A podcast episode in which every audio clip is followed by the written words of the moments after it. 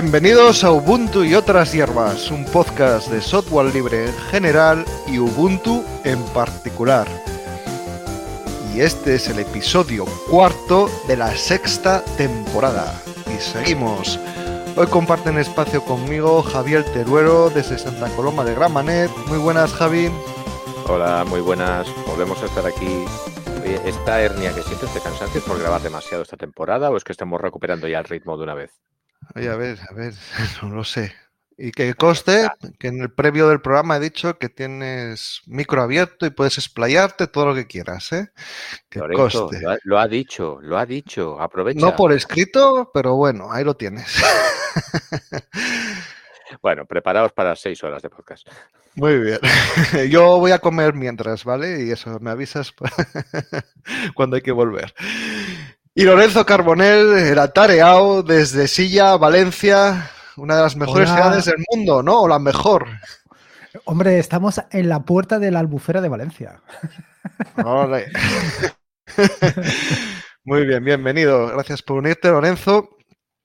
Y un servidor, Marcos Costales, desde Sisión, Asturias.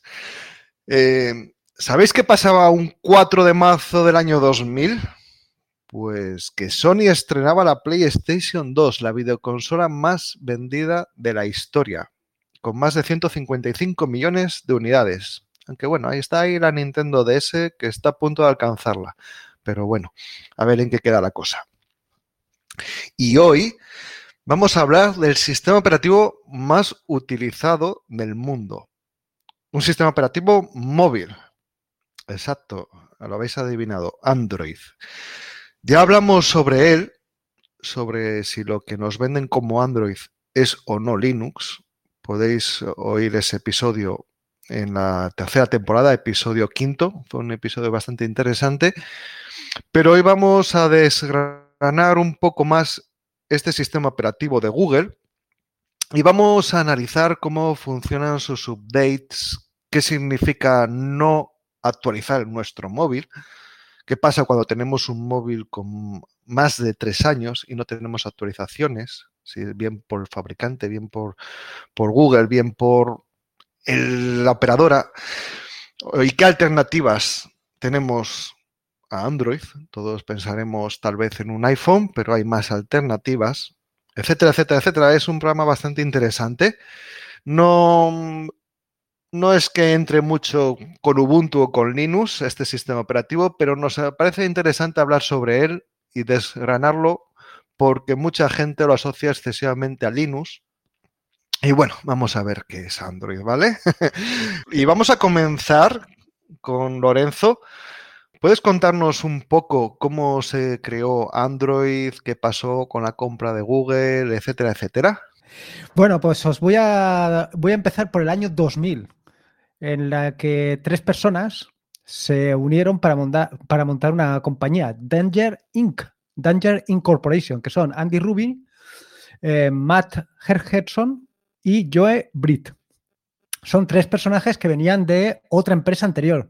La empresa anterior de la que venían era Web TV Networks y es una empresa de Microsoft, de donde venían los tres. Ojito, ¿eh? Las vueltas que da.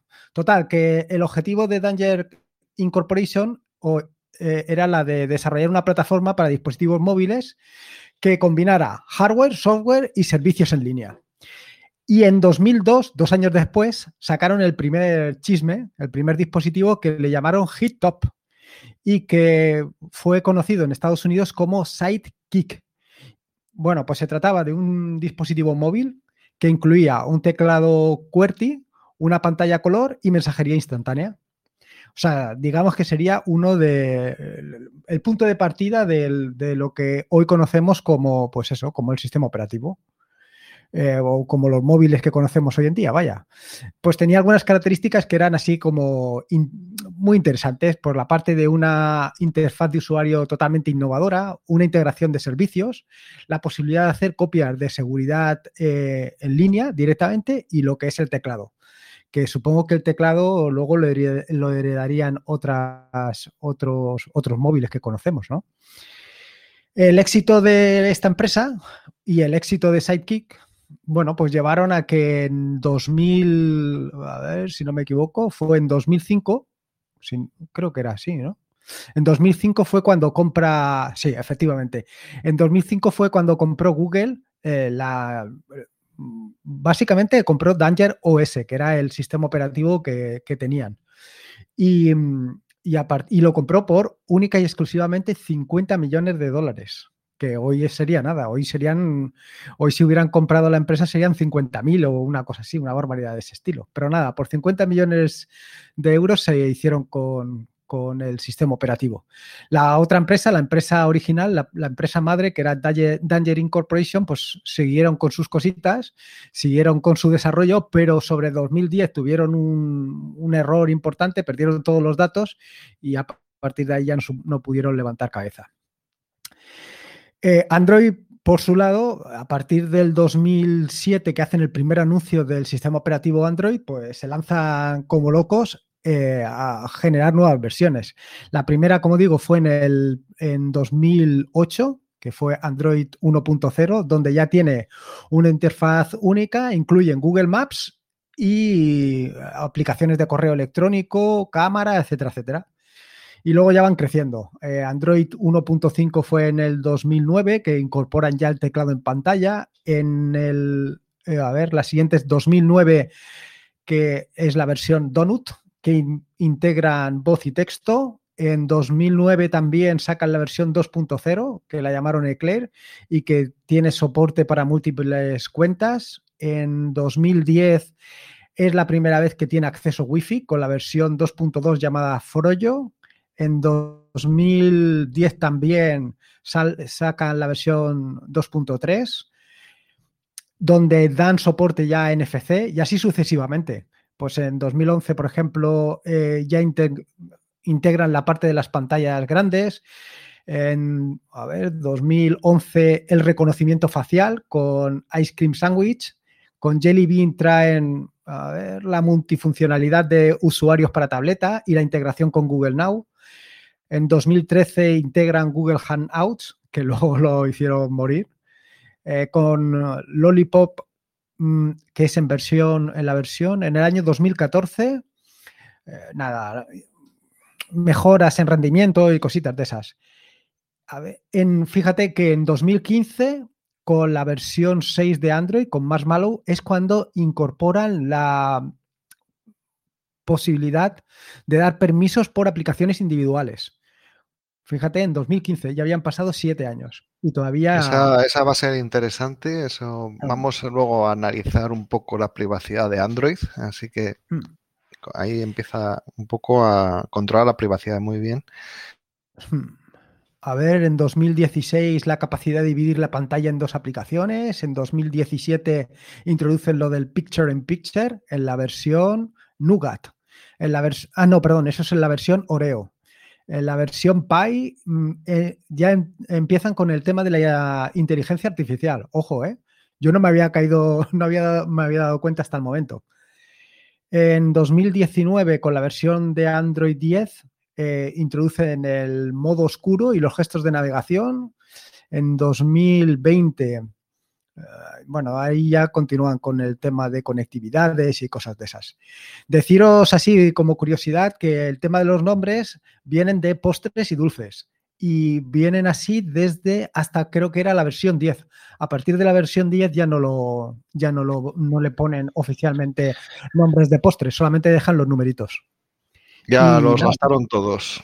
Yo sigo esperando por versión frisuelo o algo así, no sé, pero bueno, no acaba de aparecer. A ver, Dicen, dicen mm, que, ellos internamente siguen poniéndoles, siguen poniéndole el nombre, que no se revelan, pero siguen poniéndole el nombre.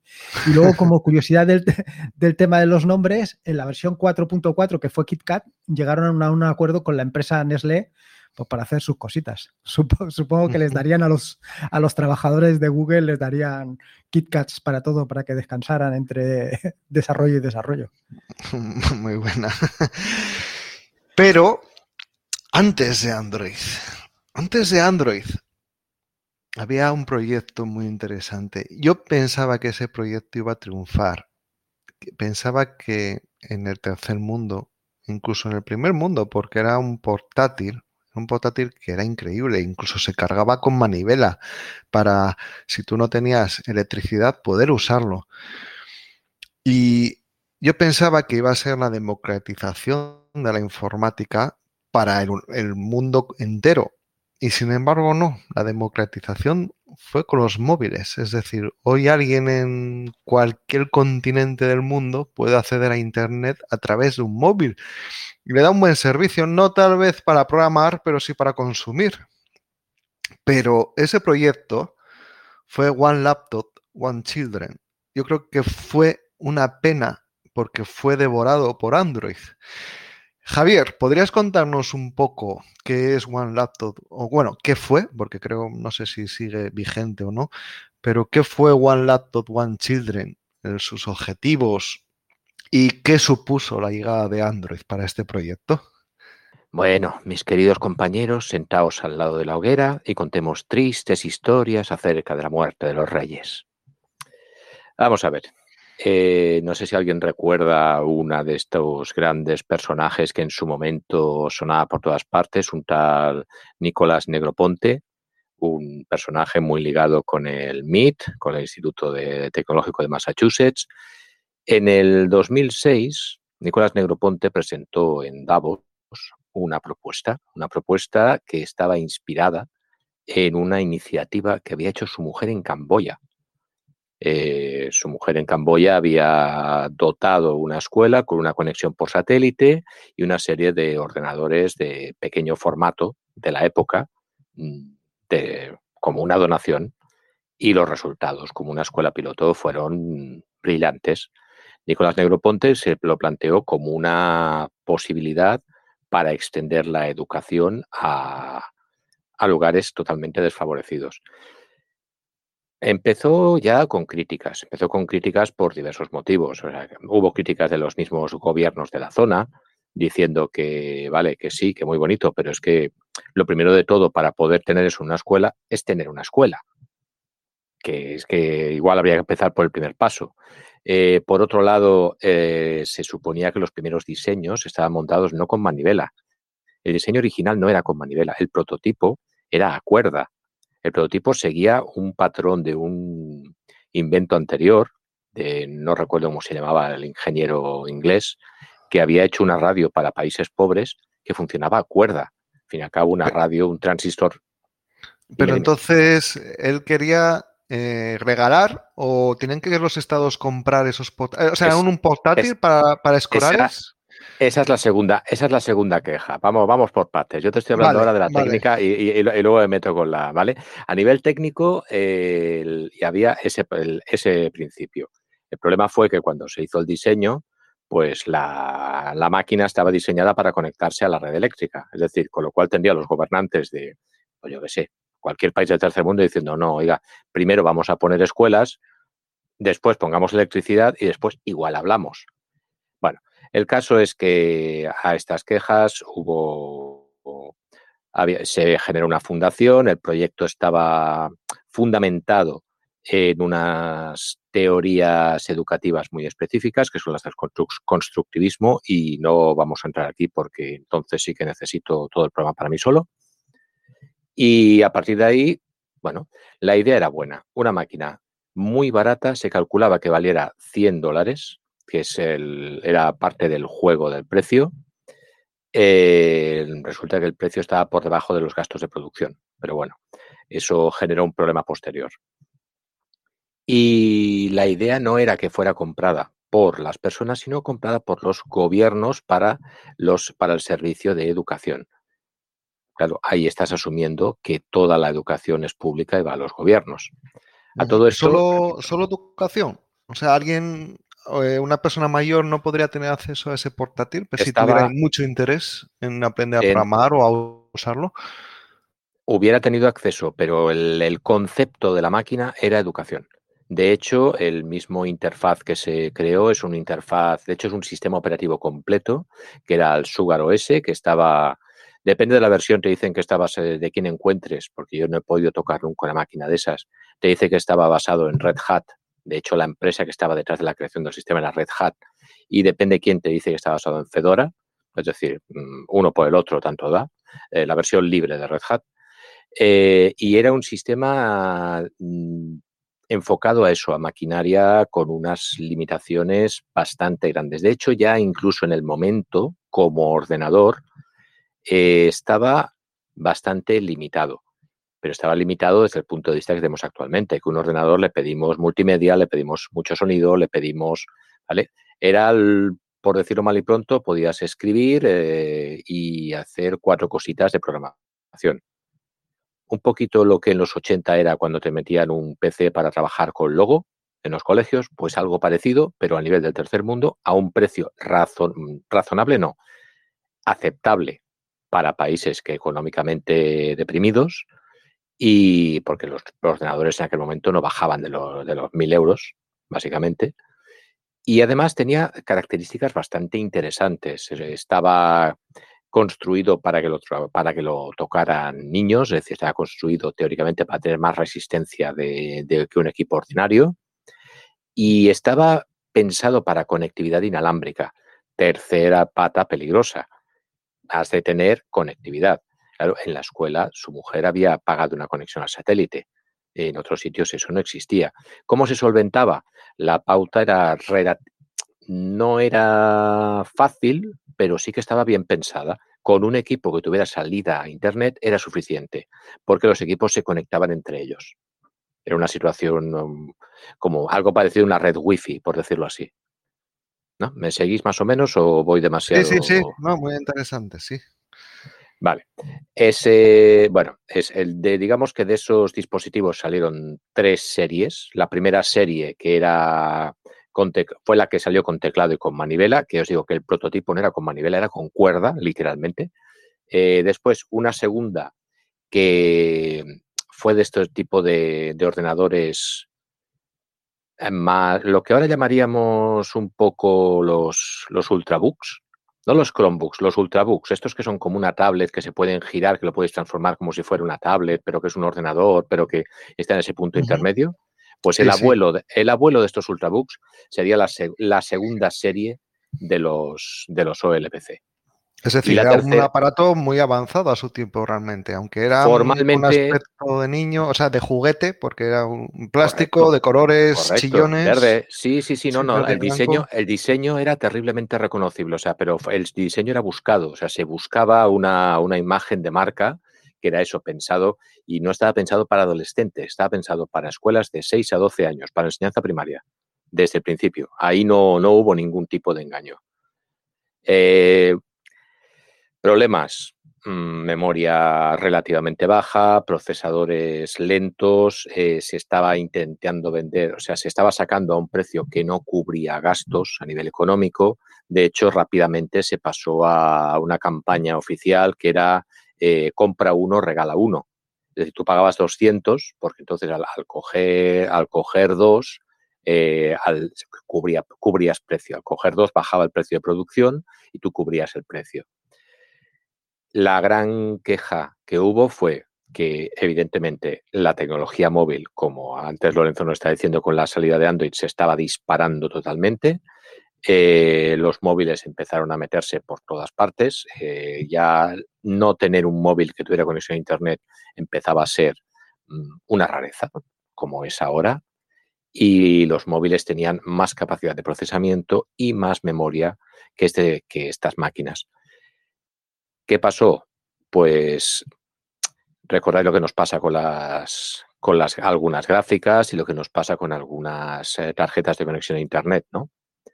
pues pasó lo mismo que pasaba con los móviles, que había una serie de partes que a pesar de que el proyecto eh, hacía bandera del software libre, pues no estaban abiertas. Estaban cerradas, como eran las conexiones a la, a la tarjeta Wi-Fi, como eran... Y a partir de ahí, pues el proyecto entró en barrena, se empezó a meter arranques duales con Windows XP y el, y el Sugar OS, se empezó al final la fundación acabó cerrando en el 2014, después de tres prototipos diferentes. Mm, la idea era muy interesante. La acabó comprando una fundación, no sé si es eh, hondureña o no recuerdo el país, un lugar de Centroamérica ahora mismo. ¿Vale? Eh, y técnicamente el proyecto sigue. De hecho, hay una página donde está la fundación, donde tú puedes aportar. El país que más se metió en el experimento fue Uruguay. Uruguay llegó a tener eh, cerca de, estoy hablando de memoria, pero más de 400.000 equipos de los 3 millones que dice la fundación que llegó a distribuir.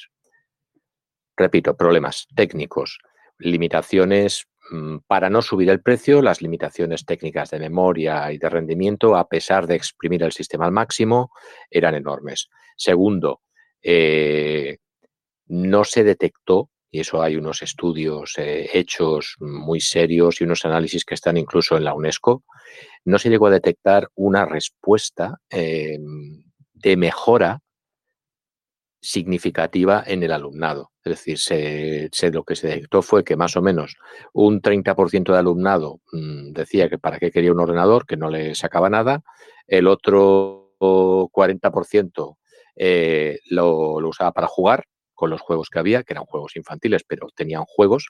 Ahí se tendría la, vendría la idea de la gamificación, lo dejo junto con el constructivismo a otro lado, no es no es el momento.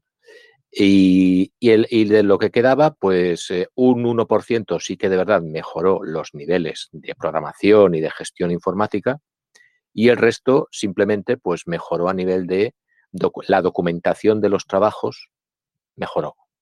Pero ya está, porque simplemente tenía más acceso a más información.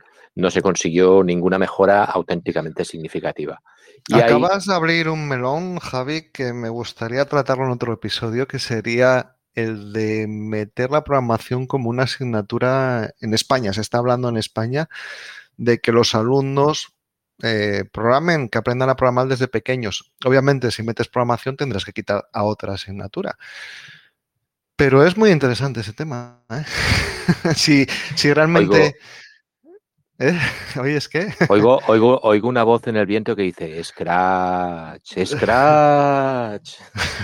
Sí, pero es eso, es decir, dar programación, dar un portátil a alumnos que no tienen, dar algo, cosas así, realmente es útil, realmente lo van a aprovechar.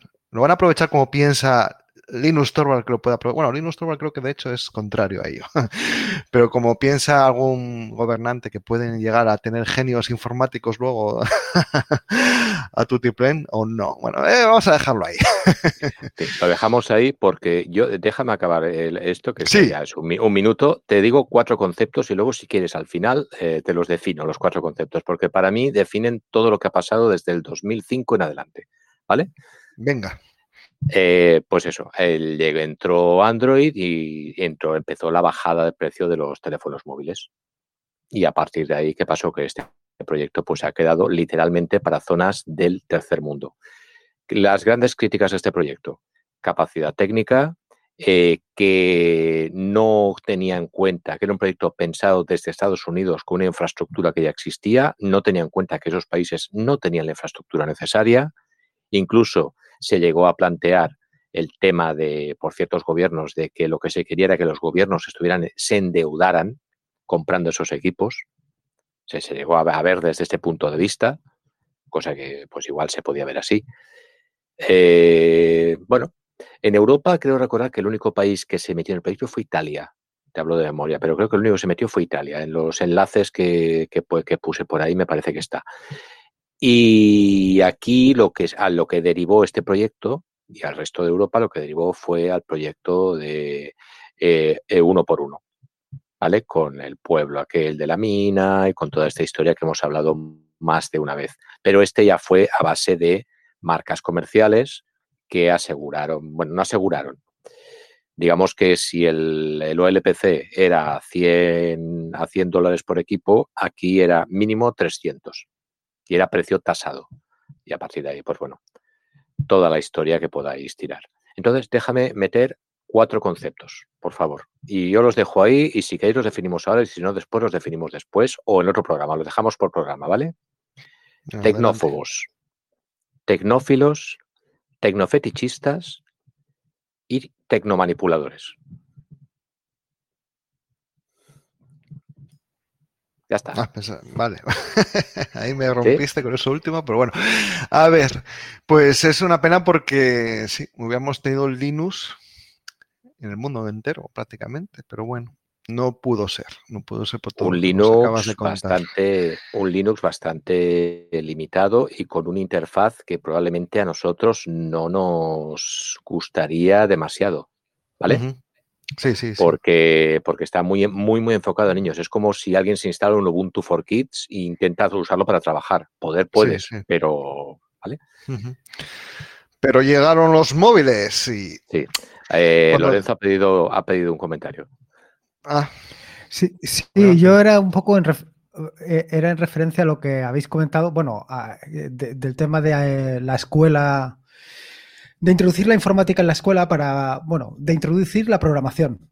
Yo, a, mí me parece, no solamente para conseguir grandes desarrolladores, como decías tú, Marcos, sino también porque te estructura la cabeza, te deja o te permite o te facilita el organizarte las ideas y pensar. Yo creo que es, yo dirá Linus Torvald lo que quiere decir, pero a mí me parece, me parece una, buena idea. Pero vamos, como bien has dicho, Eso es para otro, otro día. Sí, sí. Yo otro día Linus y Torvald, ¿eh? largo, ¿eh? otro, otro día y programa largo, ¿eh? Y con, con, más gente, porque ese tema es duro y hay que salirse. El problema es que nosotros lo vemos desde gente que ya tiene esa estructura hecha. Pasamos de One Laptop, One Children y volvemos a los móviles de nuevo porque Android es libre. Android sí puede ser libre. Bueno, luego es una pregunta que luego vamos a ver. Pero Android tiene un montón de capas, porque tiene la de Google. ¿eh? Google es el primero que saca el sistema operativo, pero luego tenemos fabricantes como Samsung, Xiaomi, Alcatel, etcétera, etcétera, que coge ese sistema operativo y a veces, a veces, casi siempre, lo, lo customiza, lo adapta da una experiencia distinta a otro fabricante, como por ejemplo Samsung. Pero luego además, que ya no se ve tanto, porque ahora, bueno, casi todos compramos móviles que ya son libres, pero hace unos años teníamos la capa de la operadora. Cuando arrancabas veías Movistar, Orange o Vodafone y, además esos te, te, bloqueaban cosas de updates. Entonces, eh, Javi, ¿qué nos puedes contar sobre las capas de fabricantes? A ver, capas de fabricantes. Eh, aquí abriríamos el melón de la, no del software libre, sino del hardware libre. Y, eso es otro, nada, temitas. Tenemos la, mala costumbre de sacar temas que no tienen importancia. A ver, tenemos un, software básico que es el de el Android, ¿de acuerdo? Que del cual ya hablaremos. En el cual el centro de Android, el corazón de Android es un, un kernel de Linux, el que toque en aquel momento, sobre el cual han hecho un desarrollo ese kernel de Linux, evidentemente, hasta ahí lo tenemos claro que eso es software libre y no hay problema. Vale. Pero después tenemos una serie de piezas que están integradas en esa placa que, controla ese kernel. Esas piezas, mm, el código que las controla no tiene por qué estar en el kernel. Es bastante probable, sobre todo en móviles se ve y en tablets y en muchas otras cosas, que lo que controla la pieza específica sea un código tan cerrado y tan propietario como el de la pieza. Igual, tú compras a la empresa la pieza y eso incluye ese código. Eh, puede ser que tengas el código y no puedas utilizarlo o que esté directamente en un binario, con lo cual si quieres adivinar cómo funciona, pues desensamblador, ingeniería inversa y muchísima paciencia. Incluso si está metido en ROM dentro de la pieza, no sé hasta qué punto se podría hacer pasar el kernel por encima si quisieras liberarlo. Eso habría, habría que hablarlo, supongo, pieza por pieza, y no soy un experto en esa parte. A partir de ahí, entonces, esa segunda capa, estamos empezando desde abajo, desde la base, esa segunda capa, que son esas bibliotecas y, eso, y esos servicios de base que van a las piezas, es la parte clave. Es lo que tendría una, un primer conflicto eh, de tipo mm, físico, en fabricación. A partir de ahí, bueno, la capa de abstracción, la HAL, la capa de base de funcionamiento de Android, estoy subiendo, cada uno es una capa. La capa de base de funcionamiento de Android por sí misma, que Android tenga un kernel Linux, no quiere decir que desde Android no se puedan implementar eh, cosas que no están en ese kernel y que estén en, Android como tal. Si no fuera así, no tendríamos las, variaciones que tenemos entre los diversos sistemas Linux. Eso mm, creo que lo vemos bastante claro. Por lo cual, ahí podemos tener otra segunda parte, eh, otra segunda desviación que puede introducir eh, diferencias y problemas y hacer que no podamos manipular libremente un equipo. A partir de ahí tenemos los servicios del sistema y cuando ya llegamos a la superficie, mucho antes de llegar a nosotros, empezamos a tener los programas específicos del fabricante. Ya no del de la pieza, no, del fabricante. Yo quiero, yo en mi máquina quiero un programa que haga esto, esto, esto, esto y esto. Lo hago yo. Y lo pongo a justo por debajo de la piel del sistema, por decirlo así. Nosotros estamos por encima de la piel y eso está justo por debajo. Suelen ser programas que están, ocuparán lo que ocupen, los puedes utilizar o no, pero no puedes controlarlos, al menos más allá de la simple desactivación. Eh, no puedes borrarlos, no puedes eliminarlos del equipo, a menos que, no me voy a saltar a la siguiente pregunta, pero bueno, hay alguna opción. Pero en general tenemos el problema que hay una serie de, eh, hay unas partes que están binarias, el que se llama el bloatware, que es la, parte que, está en las piezas que viene de, de fábrica, de fabricante de la pieza y otra parte que es del el ensamblador, el fabricante del equipo completo, el que ensambla las piezas, que no están bajo nuestro control. Para que esas partes estén bajo nuestro control, o bien hay que poder acceder a esas piezas, o bien hay que conseguir que el núcleo pase por encima. Y ahí tenemos unas dificultades técnicas impresionantes. En un móvil, en una tablet que tiene unas limitaciones de espacio, y me da igual que porque cuanto más memoria amplías, más espacio ocupas, todo ese software puede llegar a ser una molestia muy grande.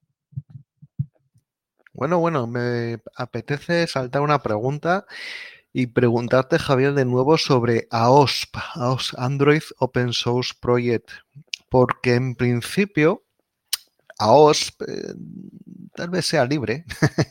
Me gustaría también que nos lo aclarases. Y luego también tenemos las ROMs personalizadas, eh, que podemos coger un móvil y instalarle un Android pero muy cambiado, muy personalizado. ¿Nos puedes contar un poco sobre eso, Javier? Ya que nos has contado todo el núcleo de Android, pues yo creo que viene perfecta esta pregunta ahora. Vale. Vamos a ver. Eh, AOSP, digamos que, a ver, tenemos el kernel. El kernel viene de, la Fundación Linux. Es lo que hay.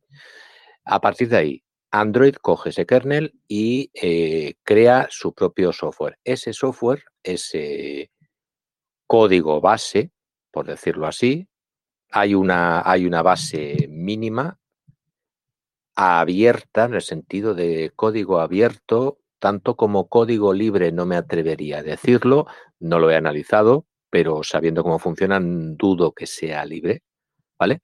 No me, atrevo a afirmarlo, es una sospecha. Eh, abierto sí, abierto sí, ¿por qué? Porque con eso puedes tener eh, colaboración pública para eh, ir ampliando la, la extensión de Android hacia otros dispositivos. Eh, es lo que hablábamos antes. Eso es que incluso, por ejemplo, en casi cualquier ordenador, a las malas podríamos llegar incluso a poner un Android, no dejamos tener un kernel. Igual no funciona como nosotros queremos, pero por poder se podría. ¿De acuerdo? Entonces, esa capa, ese, ese, digamos que es el funcionamiento básico. ¿Qué es lo que puede fallar en esa capa?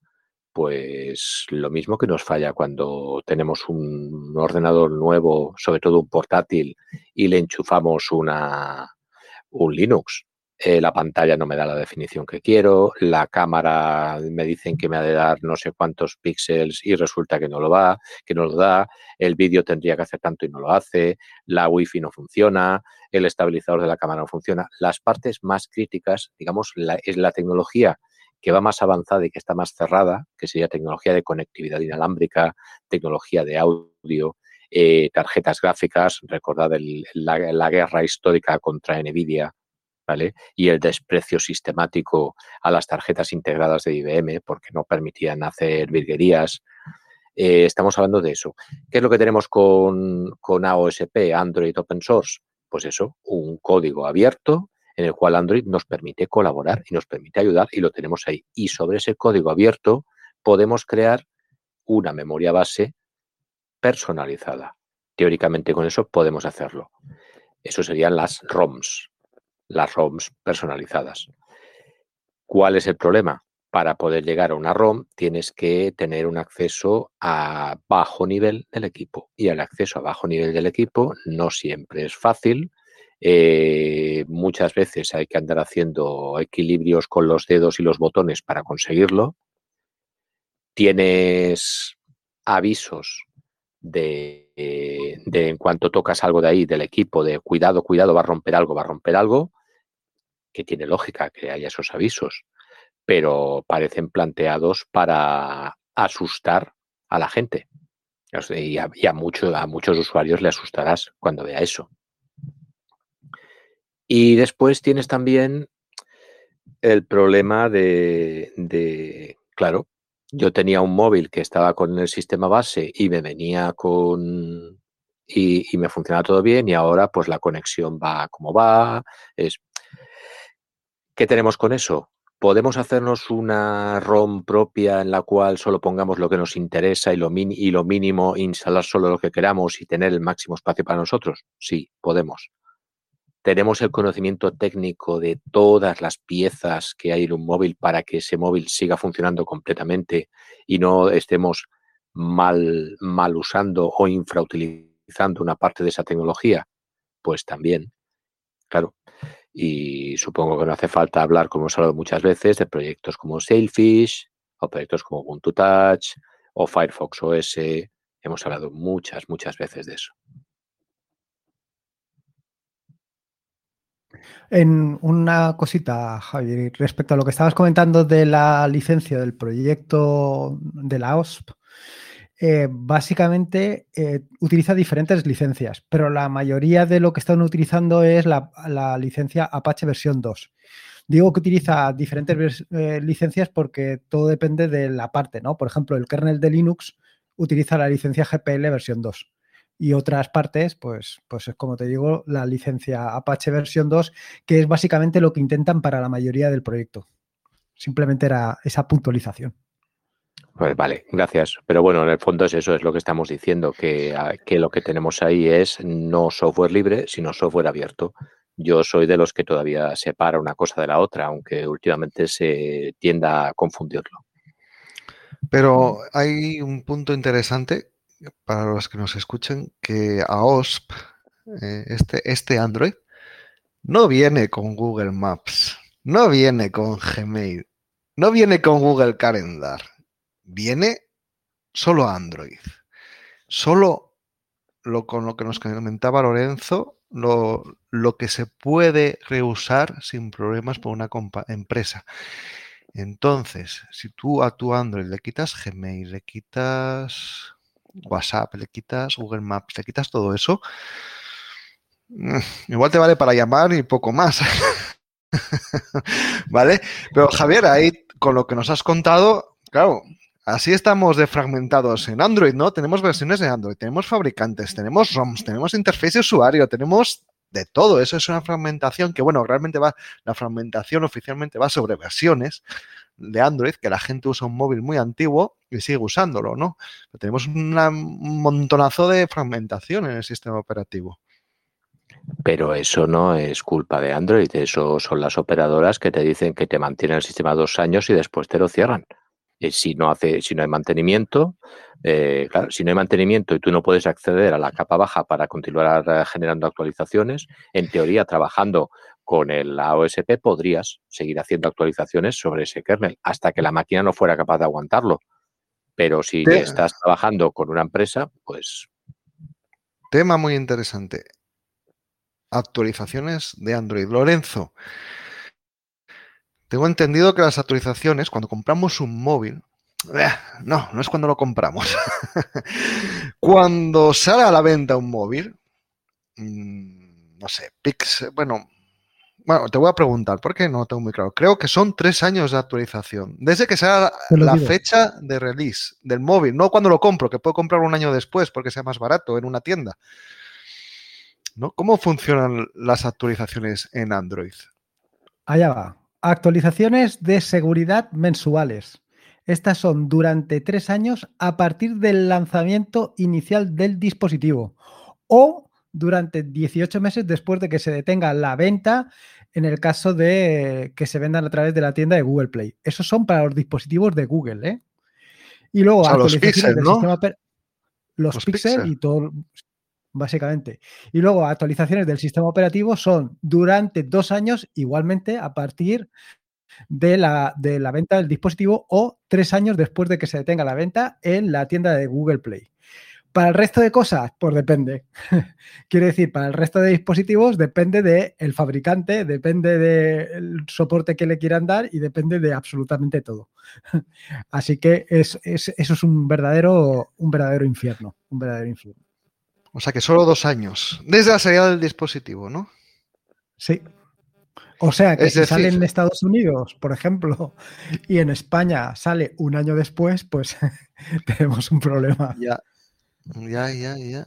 O sea, claro, es que eso telita, ¿eh? Que luego además te tiene que llegar porque el fabricante también, es decir, si usamos por ejemplo Samsung, te tiene que llegar la actualización de Samsung. Es decir, que Samsung puede bloquear esa actualización. Yo, yo me acuerdo de tener móviles que nunca se actualizaron por sí mismos, nunca. Creo que era el Galaxy Ace. Por lo menos ese móvil nunca se actualizó y era porque tenía demasiadas capas. Tenía que Google sacar la actualización, que la sacaría seguro. Samsung y luego creo que era Orange, la operadora. Entonces, claro. Em, eso, me suena, eso me suena, Marcos, a cierto procedimiento cuando empezaron, cuando estábamos antes con, los con los portátiles escolares, eh, por el cual se cambiaba el sistema operativo y cuando nos llegaba el sistema operativo a las escuelas, eh, ya tenías que ir con los repositorios de reserva porque tenía que salir primero la actualización, después pasaba a que alguien hiciera la adaptación y la corrección, hiciera las pruebas y cuando te llegaba ya llevaba dos años después, con lo cual eh, era perfectamente estable porque no había ninguna actualización disponible. Y cuando los navegadores no funcionaban era muy divertido. Sí, sí. Pero es que yo conozco gente que compra iPhone porque si no me equivoco iPhone tiene cinco años de soporte. Y parece una tontería. Dices tú, bueno, Android tiene dos años, iPhone tiene cinco. iPhone igual vale el doble. Pero si te importa la seguridad, el soporte dentro de tu dispositivo es un punto interesante y muy debatible. La verdad, yo no soy pro iPhone, ¿eh? que coste, todo contrario. Entonces, claro, pero a ver, yo tengo mi móvil de hace cinco años y sigo usándolo con Android. ¿Qué pasa ahí, eh, Javi? ¿Qué peligro hay de que yo con mi móvil que tiene 5 años, un Xiaomi de hace 5 años, que va muy bien, funciona todo, pero ¿qué peligro hay de que yo no haya recibido actualizaciones y se me haya quedado ahí sin soporte? ¿Qué puede pasar? A ver, la primera y principal es seguridad. Es decir, si lo utilizas solo para llamar, pues supongo que el peligro es mínimo, mínimo por, no decir cero pero el momento en que tú tengas eh, cualquier tipo de cosa de acceso, yo qué sé, acceso remoto a servidores, acceso a banco, eh, conexiones a bancos, que hagas pagos con el móvil, que hagas cualquier, que sea uno de estos que tiene, ¿cómo le llaman? NFC, que esto que es la, emisora de radio para pagos a, a, corta distancia, NFC creo que se llama, ¿no? Sí. Vale, pues eso, pues que tengas todo eso, pues eh, posiblemente ya esté, sea perfectamente fácil para cualquier persona con conocimientos que, que, quiera hacerlo y que busque los conocimientos, poder saltarse todos tus bloqueos y, suponiendo que los tengas, y acceder a tu móvil y conseguir todo lo que tengas allí, contando que actualmente mm, casi casi nos preocupa más perder el móvil que la cartera porque tenemos un montón de cosas en él, pues eh, nos estamos poniendo en descubierto. O sea, es ir poco más que con la calle con un con los bolsillos sacados, eh, la cartera abierta y un cartel en la frente que dice pegadme. Sí, es que no lo vemos tanto con, el sistema, con, con Android, con el, sistema operativo en los móviles. Lo vemos más, por ejemplo, con, con Ubuntu, con Linux, en el que vemos que cada poco ahí tenemos, recibimos actualizaciones cuando actualizamos el sistema operativo. Entonces, ¿por qué? Porque hay bugs y con esos bugs tenemos, hay fallos. Algunos son de seguridad y otros no. Pero cuando son de seguridad es importante actualizar y por eso no es factible que estemos en Ubuntu 7.10. ¿Por qué? Porque no vamos a recibir actualizaciones. ¿Y qué pasa con eso? Que igual hay una vulnerabilidad grave en el que si yo voy por la calle con mi Bluetooth, cualquiera se puede conectar eh, saltándose de alguna manera a algo y acceder a todo lo que tengo, desde mis fotos a, o a, peores cosas como el login que esté grabado con una cookie de acceso al banco, porque al final son webs embebidas, realmente las aplicaciones. Entonces, telita, y además con nuestro móvil Javi, eh, hay, gente. Dame, dame, un minuto, Marcos, que te quiero comentar una cosa. es que con los ordenadores es bastante más fácil darse cuenta, no por el kernel, porque, porque el núcleo y tal no nos daríamos cuenta, sino porque los navegadores dejan de actualizarse. Y en el momento en que tú quieres trabajar con algo y el navegador te dice, yo no sé manejar esto, no sé de qué me estás hablando, te das cuenta de que la máquina está desactualizada. En cambio, con el teléfono no te das cuenta porque lo que sí que se va actualizando de manera casi permanente son las piezas de Google. Con lo cual, ¿qué pasa? En Android te estoy hablando. Con lo cual, el acceso sigue funcionando y tú no te das cuenta de que el acceso sigue funcionando, pero la seguridad cada día que pasa es menor. O sea, eso es un problema de percepción. Sí, sí, sí. De hecho, respecto a la percepción, hay un tema que ya no tiene que ver con, bueno, sí tiene que ver, pero bueno, no tanto con los parcheos que pueda tener el sistema operativo, sino con el acceso a las wifi. Es decir, con el móvil vamos a un hotel y nos conectamos a la wifi del hotel. Y cogemos y vamos a la biblioteca y nos conectamos a la wifi de la biblioteca. También con nuestro portátil. Ojo, por eso me gustaría hablar de este tema. Javi, de nuevo. ¿Qué peligro hay de conectarnos a wifi públicas? Eh, ¿Cuál es el que no hay? Básicamente, una wifi pública, por, definición, es pública, con lo cual allí puede estar cualquiera. Y cualquiera quiere decir que eh, tú estás en medio. Ahora me estoy imaginando, por ejemplo, que yo estoy en una biblioteca, estoy con. Aquel día no estoy usando el ordenador, estoy el teléfono o el ordenador, me da lo mismo.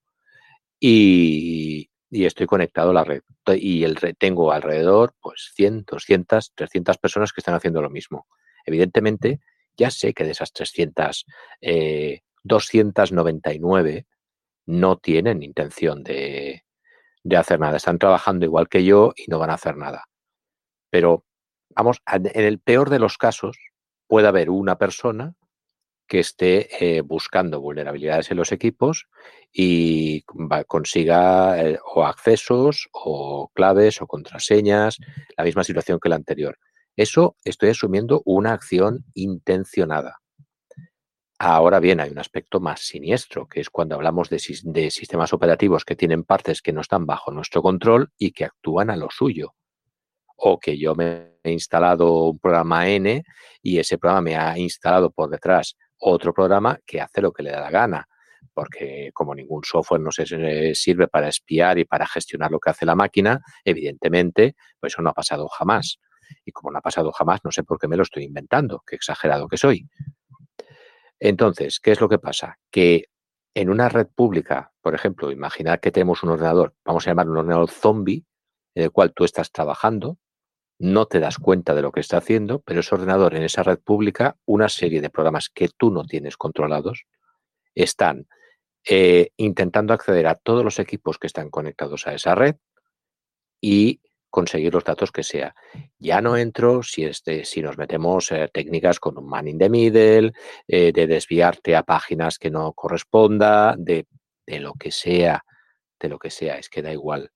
Es decir, Estamos haciendo una actividad que el riesgo lo sabemos nosotros en medio de una masa de gente y lo único que nos está protegiendo en realidad en, una red pública es el hecho de estar en una masa, es la, mente de rebaño. Mm, ¿Por qué me va a tocar a mí? Porque si le toca igual, le toca al de al lado y no me toca a mí. Si hablamos de una persona, de que el que está intentando algo es una persona, puede tener sentido, estadísticamente hablando, pero si es un bot, entonces igual, al bot le da igual uno que 100 que, que 300. Ese bot va a coger todo lo que pille porque le da igual, lo acumulará en alguna parte donde lo tenga programado y a partir de ahí pasará lo que tenga que pasar. Igual me estoy poniendo muy catastrofista, no lo sé. No, no, precisamente en el podcast lo que queremos es que los usuarios sean conscientes de los peligros y, de las en este caso, pues de las características de un móvil o del sistema operativo de ese móvil y que luego puedan defenderlo, atacarlo o, ser conscientes, ser conscientes, cultura general de qué pasa cuando usas algo, qué pasa cuando usas algo sin soporte o qué pasa cuando usas una wifi pública. ¿Te puedo hacer un símil? ¿Te puedo hacer un símil, Marcos? ¿Puedo hacer un símil, eh, Lorenzo? A ver qué te parece. Eh, el símil es que si tú te dedicas a discutir eh, una cosa privada por el patio de, en el patio de luces, luego no puedes enfadarte si los vecinos se te ríen por la escalera. Buen símil. bueno, vemos que Android tiene, tiene poco, pocos años de soporte. Lorenzo, respecto a la seguridad, a la seguridad me refiero pues a esos soportes. Eh, ¿Qué podríamos hacer para que nuestro móvil sea más seguro? Obviamente podríamos instalarle una ROM que tuviera que estuviera más actualizada. Es decir, si yo tengo un móvil de hace cinco años, posiblemente tengo una ROM eh, personalizada eh, con una versión de Android más nueva. Entonces yo tendría ya ese soporte, ¿vale? Pero Mm, formatear, flashear un móvil no es algo que un usuario ni medio pueda hacer. Es decir, normalmente es bastante complejo, bastante crítico. Puedes dejar tu móvil como un ladrillo. Pero bueno, hay algo, hay algo que podamos hacer dentro de ese redil, que son todas las capas de personalización de Google, del fabricante, de la operadora, etcétera, etcétera. Hay algo que podamos hacer que permita que nuestro móvil sea más seguro? Hombre, siempre, sobre todo teniendo en cuenta que el punto débil somos nosotros. Al final, el que falla normalmente con este tipo de cosas, pues venimos a ser la capa 8. Porque lo primero, no mantenemos el sistema operativo actualizado o tenemos aplicaciones que están ahí desde hace tiempo inmemorial y no las hemos actualizado por vete a ser qué tipo de razón o instalamos aplicaciones de vete a saber dónde porque nos han dicho que es fantástica y que va a resolver todos nuestros problemas, o incluso aplicaciones que no tienen ningún soporte o que te han pasado por vete a saber dónde. Lo siguiente también lo has dicho tú un poco, el tema de eh, rutear el dispositivo, que sí, que te va a permitir instalar una ROM de un tercero, pero ¿de qué tercero? Estás haciendo cosas que, bueno, pues sí, supuestamente eh, te pueden dar algo más de, un mantenimiento superior porque se ha acabado el soporte, pero no sabes exactamente qué es lo que estás instalando. Y luego ya, pues son cuestiones como, por ejemplo, eh, hacer o utilizar la autenticación de dos factores, utilizar el bloqueo de pantalla, que hay mucha gente, y esto todavía me sorprende, que no utiliza el bloqueo de pantalla, sino que simplemente llevan el móvil sin ningún tipo de bloqueo, con lo cual cualquiera puede acceder fácilmente a ello. Lo otro también lo habéis comentado, la parte de no utilizar en ningún caso wifi públicas, que somos muy aficionados a, hombre, ya que está ahí y es gratuita, ¿por qué no la voy a utilizar? Bueno, pues ese es un punto de entrada fundamental. Y hacer copias de seguridad para evitar problemillas que, bueno, pues un día que piensas que lo tienes todo seguro, y por lo que sea lo pierdes y mira, te has quedado sin nada. Yo ya te digo, básicamente iría a, protegerme a mí mismo o a proteger las cosas que yo puedo hacer más que lo otro. Muy interesante. Y también, Lorenzo, te queremos preguntar sobre la privacidad. Yo creo que si algo es achacable a Android desde sus inicios, es precisamente la privacidad. La privacidad de cuando instalas una aplicación, te pregunte si puede tener acceso a las fotos, cuando realmente es una aplicación que no tiene nada que ver con, nuestras fotos. Podemos, ¿qué podemos hacer para que nuestro móvil tenga más privacidad? Sin tener que instalar una ROM aparte, obviamente, tal como viene de fábrica. Hombre, lo primero y principal es eh, lo que has dicho, configurar los permisos. Configurar los permisos y dado que ya es posible, configurar los permisos por aplicación. Si una aplicación tú consideras que no tiene que tener acceso a tus contactos o que no tiene que tener acceso a tus fotografías, pues no dárselo. Pero además de eso, también puedes instalar determinadas aplicaciones que te pueden ayudar a mm, mejorar tu privacidad. Quiero decir, aplicaciones como puede ser eh, la gestión de contraseñas, utilizar una aplicación como puede ser Bitwarden en lugar de coincidir o en lugar de confiar en la aplicación o en la gestión de contraseñas que está haciendo por defecto Android. Eso podría ser una solución. Eh, utilizar otros em, navegadores. En lugar de utilizar el navegador por defecto, en lugar de utilizar Chrome, puedes utilizar navegadores como puede ser Firefox y en el caso de Firefox incluso utilizar la parte de privacidad, es decir, las conexiones privadas de Firefox o incluso irte a otros como puede ser DuckDuckGo, eh, el, navegador de DuckDuckGo para hacerlo. Y además de esto, pues sí. Lorenzo, una cosa. Eh, últimamente, te lo digo porque últimamente tuve que cambiar el teléfono y me he encontrado con que la última versión precisamente eh, tiene un sistema que no sé si es de fabricante de la casa o de Android, que hace que, la, que cuando un programa no sea utilizado en un mes aproximadamente, te, desactiva los permisos, él solo, directamente. No sé si eso es eh, tema base o tema o viene de la, del fabricante. Yo eh, en mi, en mi, eh, en mi móvil, a ver, en los, los, dos que tengo ahora mismo lo hace. Y el uno es un Samsung y el otro es un, un bueno, un Pocophone que será un Xiaomi o una cosa así. O sea que eso debe, ser, debe ser de Android directamente entonces. Sí, sí, sí, seguramente que sí. Y luego también hay otra aplicación, esta no la he probado yo, pero eh, me ha parecido muy interesante, que es una aplicación que se llama Norton App Lock, que lo que te permite es bloquear determinadas aplicaciones de forma que tú única y exclusivamente eh, las puedes activar mediante tu huella digital o mediante una combinación de, ¿cómo se llama? Eh, mediante un patrón. Entonces, esto pues te, ayuda un poquito a tenerlo protegido. Y luego ya puedes hacer de ahí eh, los saltos que tú quieras.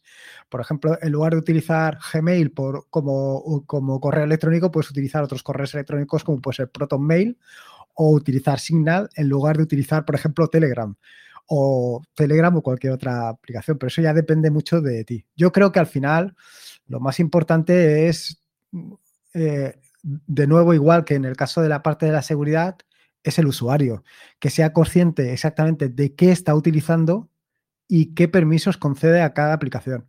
Yo creo que esta es la parte más difícil porque al final te instalas una aplicación y solamente por empezar a utilizarla ya le das a todo que sí, a, los permisos, los, eh, las condiciones de uso, todo que sí, todo que sí y empiezas a utilizarlo. Y yo creo que ahí precisamente es donde puede residir el problema. Hay una cosa que también os puedo decir, que es que desde hace aproximadamente unos cuatro años, eh, por ejemplo, al menos en los correos de Google que están ligados a tema escolar, que están como cuentas escolares, eh, no se puede activar ninguna cuenta de correo que tenga el calificativo de escolar en un dispositivo Android que no tenga al menos un patrón de pantalla para desactivar o una contraseña. Es decir, aquello de tener el dispositivo que tocas la pantalla y se abre, si detecta eso, no te deja activar la cuenta. Con las cuentas escolares ocurre. De hecho, con los chavales muchas veces vienen protestando porque no pueden montar el teléfono y ya es la, respuesta automática. Y entramos en la recta final de este episodio. Os voy a preguntar, primero Lorenzo, ¿Android es Linux para ti? Sí, ¿no? ¿Por qué no? Quiero decir, Android por debajo tiene un núcleo de Linux y ese núcleo de Linux es, Linux. Eh, que ese kernel de Linux está modificado, eso es así. Está modificado para adaptarlo exactamente a los móviles. Eh, lo han adaptado para la parte del soporte tanto de lo que es la energía y los recursos que puede consumir, la parte de los controladores de hardware específicos y la parte tanto de la gestión de memoria como la seguridad al estar eh, modificando un software, o sea, al estar modificando un kernel de Linux que tiene versión GPL 2, ellos tienen que seguir heredando esa esa versión, esa licencia, la licencia de GPL2. Con lo cual, yo entiendo que sí, yo entiendo que eso es Linux. Muy bien. ¿Y tú, Javi, cómo lo ves? ¿Es el terminal que recibimos cuando lo compramos? ¿Es, Linux para ti? En otro momento te hubiera respondido con eh, Mac es Linux, porque también tiene un kernel de, Unix. Pero lo voy a hacer un poco más retorcido.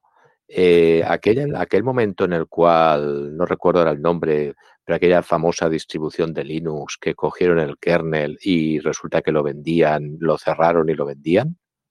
Eh, ¿Aquello es Linux? Sí. Eh, Lorenzo lo ha definido muy bien. La base, si nos atenemos a la forma, a la forma y a la, normativa, sí lo es. Eh, al fin y al cabo, cuando estamos con los ordenadores, pues también tenemos ahí piezas que necesitan un código específico que si no abrimos eh, repositorios de material que no, de software que no es software libre, no funcionan bien. Ahora bien, a mí lo que me echa para atrás es el tema del mantenimiento. Esa parte sí que no. En Linux sí que hay un tema de mantenimiento que se puede más o menos hacer. Otra cosa es que, pues, evidentemente, nosotros en este podcast no estamos capacitados para hacer lo que hace Canonical y mantener un Ubuntu, por decirlo mal y pronto. ¿vale? Pero técnicamente hablando a nivel de software está ahí, se podría hacer. Y en cambio, con Android, hombre, si vamos a la base, al abierto, puede ser que sí, pero en cuanto nos metamos con el terminal, con todas las capas de modificación, ya no lo tengo tan seguro. la siguiente pregunta, mm, más interesante todavía, Lorenzo, ¿es el Android que recibimos cuando lo compramos libre. No, no digo es 100% libre, es 0% libre, no. ¿Lo consideras personalmente tú libre? El, software. Todo, ¿eh? el conjunto, ojo, te estoy hablando que lleva todo. El conjunto no. Maps, no, hombre, no, el conjunto no. Eh, por capas, el kernel sí, la capa que hay encima, la, capa OASP, o, o AOSP, AOSP, también sí, esas dos partes, bueno, eh, bueno, tal y como lo ha dicho Javier, efectivamente, AOS no es libre. Sería eh, la parte que le toque será libre y la otra parte será simplemente código abierto. Pero conforme vamos subiendo, conforme vamos llegando al usuario, yo creo que ahí ya el eh, libre quedan las aplicaciones que te quieras instalar tú, que sean efectivamente libres o que sean open source. Pero poco más quedará. ¿Tú, Javi, cómo lo ves? ¿Es libre Android? ¿Tu aparato de Android? Todo lo que no sea que directamente metas la capa AOSP y lo dejes ahí y aún así esa, decir, eh, mm, ya hablaríamos. No, no lo es. No lo es, no lo es desde el momento en el cual yo tengo que hacer eh, malabares con los dedos para meterme a nivel de root en el teléfono. Así de fácil. Y Lorenzo, tú con tu móvil si no te diera Gmail, Google Maps, Google Calendar, WhatsApp, ¿qué pasaría? ¿Sería igual de usable? ¿Te faltaría una de las dos patas? ¿Qué, ¿Qué opinas? ¿Realmente Android lo hacen grande las aplicaciones de Google? Pues te voy a decir, Google, a ver, Gmail lo utilizo Mm, poco y cada vez menos. Y, es más, te diría que de Gmail no dependo. O sea, lo utilizo porque es una, lo utilizo como cualquier otro tipo de cuenta, pero no es imprescindible para mí. Google Calendar me sucede exactamente lo mismo. La única que te diría que sí que me resulta eh, útil a día de hoy es eh, Google Maps. Pero el resto mm, prácticamente estoy utilizando ya otros tipos de herramientas porque me resultan más interesantes, más atractivas o se adaptan mejor a mi flujo de trabajo, a mi modo de vida. ¿Pero es por modo de vida o, o es porque realmente tenía esta, eras consciente de que estás perdiendo privacidad? ¿O no? Mm. O dijiste, no, mira, voy a pasar de Gmail porque me apetece usar cualquier otro servidor de mí. Pues sinceramente, más por mi forma de, trabajar que porque esté o dejando de estar perdiendo privacidad. No lo veo tanto por la parte de la privacidad, simplemente es por el uso que yo le doy. Eh, o sea, antes probablemente Gmail eh, me aportaba más, pero hoy en día a mí realmente no me aporta. Entonces, si no me aporta, pues no lo utilizo. Y lo mismo sucede con, Google Calendar. Google Calendar lo tengo ahí como podía tener cualquier otro eh, gestor de calendario. ¿Y tú, Javi? Que si te quito pues Gmail, Calendar y todo eso, ¿te quedas igual que estabas o lo echarás de menos? Pues sí, pues sí, porque lo que haría sería, si tuviera que acceder a los correos de Google a través del navegador, sin, a través del, del Fennec, sin necesidad de, tener el cliente, yo no uso, no uso el cliente, uso el navegador, La navegación, si necesitara mapas, eh, trabajaría con el OpenStreetMap, que tiene programas que tiran de sobras, y el calendar, pues la verdad es que es una cosa que no utilizo. La verdad es que no lo utilizo, con lo cual pues tampoco lo echaría demasiado a faltar.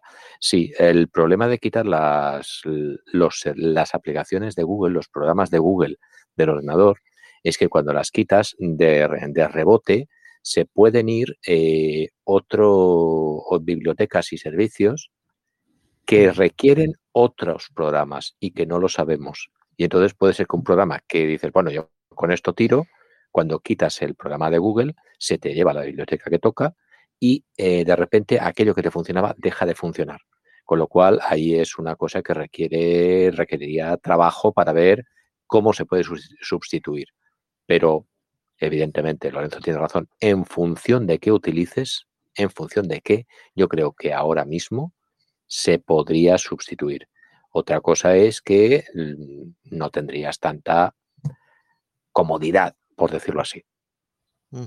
Y hablando de sustituciones, ¿qué alternativas tenemos a Android? Bueno, todos sabemos que tenemos iPhone, tendríamos que entrar por la manzana, pero si no queremos iPhone y no queremos Android, ¿hay alternativas?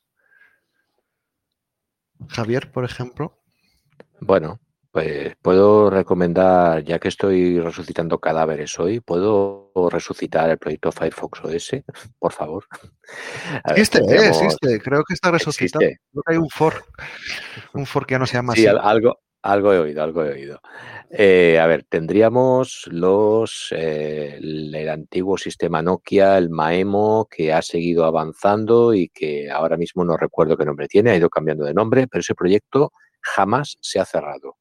Y os puedo decir que funcionaba como Dios. ¿Vale? Eh, tenemos el, bueno, evidentemente hemos hablado muchas veces de Ubuntu Phone, ya hemos hablado muchas veces aquí que sigue en pie, que sigue peleando. Yo sigo diciendo que tengo un BQ viejo de no sé ni los años que tiene y sigue funcionando. ojo, ojo, sin problemas. ¿Sigue soporte? Esa es la sigue soporte. Y sigue soporte. Bueno, lo que hemos dicho antes, eh, no, no, hay, no es que no haya soporte porque no se pueda, no hay soporte porque las empresas deciden no mantenerlo, simplemente. Es decir, tienes un móvil de hace 10 años más o menos y sigue con soporte. Correcto. Increíble. Correcto el, el, Y tendríamos, por otro lado, Sailfish OS, que, bueno, eso ya es otra guerra y, a partir, y ahí también tiene el mismo conflicto, Sailfish OS tiene el mismo conflicto que Ubuntu Phone. Toda la capa de los móviles de, que está bloqueada y que no se puede tocar hace que todo sea muy, muy, muy complicado. Y la situación actual con Rusia haciendo lo que está haciendo, como ya sabemos, pues hace que la base de desarrollo de Sailfish, que era el Aurora OS, que era una variante rusa, que era donde, digamos se desarrollaban las cosas que después implementaban el Sailfish, ahora mismo pues no se puede usar. Y entonces ahora está un poco frenado, un poquito. Pero bueno, mm, alternativas, hay. Eh, no sé, a mí me, la verdad es que me haría ilusión volver a ver un teléfono con Maemo. A ver, yo tengo ahí, Javi, sentimientos encontrados. Porque eh, hace, a ver, cuando sacaron el PinePhone, lo compré, lo probé, lo estuve utilizando, pero para mí no era usable, a, eh, quiero decir, no era usable en mi día a día.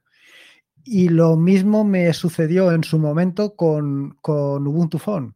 Yo estaba súper ilusionado con eso, eh, eh, pensaba, sobre todo pensaba que no iba a residir sobre Android, sino que iba a residir directamente sobre la máquina. Y claro, de una cosa a la otra yo pensaba que aquello iba a ser una, vamos, una barbaridad. Y me encontré con un dispositivo que, bueno, sí, estaba bien, pero no terminaba para mí de ser utilizable en el día a día. Que no digo que para otras personas no, pero para mí en ese momento no lo era. Y es una, y es una lástima porque me llama muchísimo la atención lo que tú acabas de decir, que haya dispositivos que después de 8 o de 10 años sigan teniendo soporte y otros dispositivos que por algún tipo de razón completamente absurda no tengan, no tengan ese soporte. No lo entiendo. No, absurda, ¿no? Es muy fácil. Compra otro. Así de fácil. Sí, ¿eh? tanto Agenda 2030 y tanto las tres R's de reciclar y demás, pero el consumismo que tenemos hoy en día es todo lo contrario. Una pregunta, Marcos, ¿y tú podrías vivir sin los servicios de Google? Em, hoy en día no. Eh, soy consciente de lo que pago por usarlos. de hecho, en Ubuntu Touch, que es el nuevo nombre, eh, Ubuntu Phone era cuando era con Canonical y hoy en día con UbiPost es Ubuntu Touch. Estuve años sin usar Android y mm, realmente si tiras a los servicios de Google, es decir, lees Gmail con Deco, por ejemplo. Entonces, bueno, eh, al final es cierto que es una comodidad, pero lo que importa, yo creo que lo que importa y es el objetivo de este episodio, es que todos seamos conscientes de lo que pagamos, del tributo que, pagamos por la comodidad. Que si tú quieres, prefieres comodidad, que seas consciente de que estás pagando un tributo. Un día igual me pongo paranoico o cansado y digo, pues mira, hasta aquí hemos llegado y empiezo a pasar a otras alternativas, que puede ser poco a poco. Y oye, eh, también es cierto lo que comentabas tú, Lorenzo, de dejar el Telegram. Yo para mí es peor y es más importante dejar WhatsApp, por ejemplo. Pero Telegram tampoco cada vez me convence menos en el sentido que tú, Lorenzo, ya hablaste muchas veces, que es muy costoso mantener ese servicio. Mantener Telegram tanto a nivel de desarrollo como a nivel de servidores como de almacenamiento, hablamos de millones, que lo hace un millonario altruistamente, sí, pero preferiría que se usara Signal, pero bueno, al final entras en lo de siempre. Signal lo usan, yo eh, creo que 10 mm. contactos. Entonces, bueno, al final también entras en el ecosistema de cada, de cada mm, dispositivo, ¿no? De Android, de iPhone, de iOS, de, de, Ubuntu Touch, de Surface OS, de Firefox. Yo probé Firefox OS en su momento con un Nexus 4. Me encantó. Era increíble, iba rápido. No tenías la sensación de que fueran aplicaciones web. Fue una pena que Firefox OS no triunfara. Una auténtica pena. ¿Por qué? Porque estamos en un bipolio y la gente espera lo último de lo último. Y cuando se desarrolla un sistema operativo, comienzas desde la base y no vas a poder competir. Es iluso competir con Android o competir con iPhone. Entonces, ya lo más seguro es que nazca muerto. Entonces, bueno, Mm, es, complicado y es un peligro que estemos en un biporio en el que sean dos empresas como Google y Apple las que controlan todo, absolutamente todo. Mm. Pero es lo que hay. Así que muchísimas gracias por escucharnos, muchísimas gracias Javi, muchísimas gracias Lorenzo. Yo creo que ha sido un programa muy, muy interesante. Gracias a vosotros. Eh, gracias. por poder volver a grabar. Eh, a quien nos esté escuchando, que no se trata de coger y encerrarse debajo de una manta, se trata de saber a qué estamos jugando, simplemente. Poner las cartas encima de la mesa y saber a qué estamos jugando y ser conscientes de qué estamos jugando. Y entonces quizá podamos elegir algo. Si no lo sabemos, seguro que no. Totalmente, totalmente. Mejor no se puede decir. Así es. Simplemente ser consciente de qué es lo que hay. Pues seguimos, nos vemos en el siguiente episodio. Hasta luego. Hasta, luego, que vaya bien.